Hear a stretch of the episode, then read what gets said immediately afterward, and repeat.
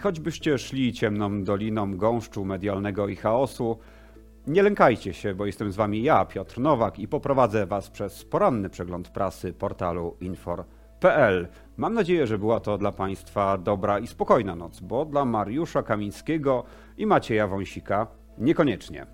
Zaczynamy. Rewolucja w programie Czyste Powietrze. Będzie zmiana, jeśli chodzi o dofinansowanie na pompy ciepła oraz na pelet zadecydował Narodowy Fundusz Ochrony Środowiska. W ramach programu Czyste Powietrze nastąpi pewna standaryzacja pomp, bowiem diagnoza jest taka, że nie wszystkie pompy odpowiednio pompują. To ciepło w związku z tym, żeby uniknąć oszustw, będzie pewna e, standaryzacja, będą przyznawane atesty. O tym pisze w temacie dnia na portalu infor.pl Zbigniew Biskupski. Z kolei Infor Lex, a więc święta księga wszystkich księgowych, właścicieli firm, a także kadrowych informuje o indywidualnych stawkach amortyzacji dla przedsiębiorców, które ulegają zmianie w 2024 roku. Między innymi właściciele nieruchomości położonych e, w gminach zagrożonych wysokim bezrobociem będą mogli skorzystać z takiej amortyzacji. O tym, jakie są to grupy KST oraz jakie warunki trzeba e, w dzisiejszym artykule na portalu InforLex. Rekordowo niskie bezrobocie w Unii Europejskiej. To niesamowite, ale jest ono rekordowo niskie właśnie teraz, pisze o tym Łukasz Wilkowicz w dzisiejszym dzienniku Gazecie Prawnej. 6,4%. Tyle wynosi odsetek osób pozostających bez zatrudnienia we wspólnocie konsekwencja tego będzie taka, że oczywiście będą wzrastać nasze zarobki, bo stworzy się rynek pracownika, ale też przedsiębiorcy będą mieć problem ze znalezieniem chętnych do pracy. Będzie brakować tych rąk do pracy. Mm, o tym, y, jak, w jakich krajach, jak kształtuje się to bezrobocie w dzisiejszym tekście Wilkowicza. Dziennik Gazeta Prawna, strona 10.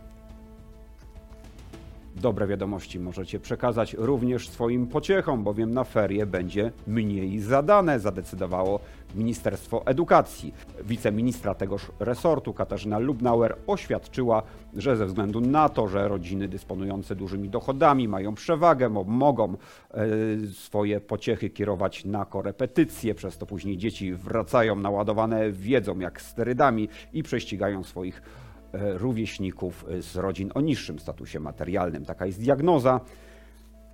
Dodatek samorządowa środa. To właśnie dzisiaj w dzienniku Gazecie Prawnej. Czego tutaj nie mamy? Dowiedzą się liniowcy którzy odprowadzają składki na ubezpieczenie zdrowotne i będą mogli je zaliczyć do kosztów uzyskania przychodów, ile wynosi taka składka w tym roku. O tym w tekście Katarzyny Jędrzejewskiej właśnie w dodatku samorządowym, a także informacje związane z edukacją, opieką społeczną, rowerami elektrycznymi.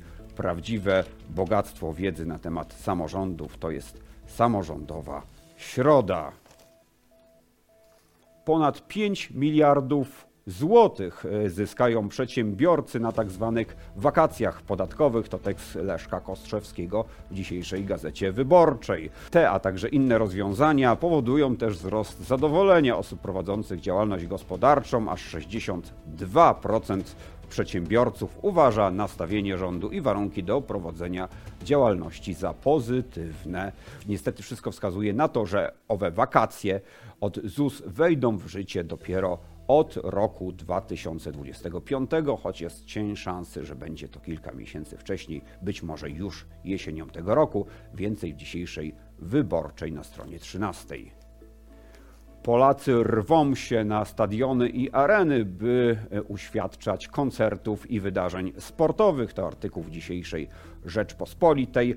Aż 22% e, osób w wieku 30-34 lata chodzi przynajmniej raz w miesiącu na koncert. Z kolei na wydarzenia sportowe najchętniej wybierają się 40-latkowie. Ogólnie co dziesiąty Polak uczestniczył w ostatnim miesiącu w wydarzeniach kulturalnych bądź sportowych. To dzisiejsza Rzeczpospolita.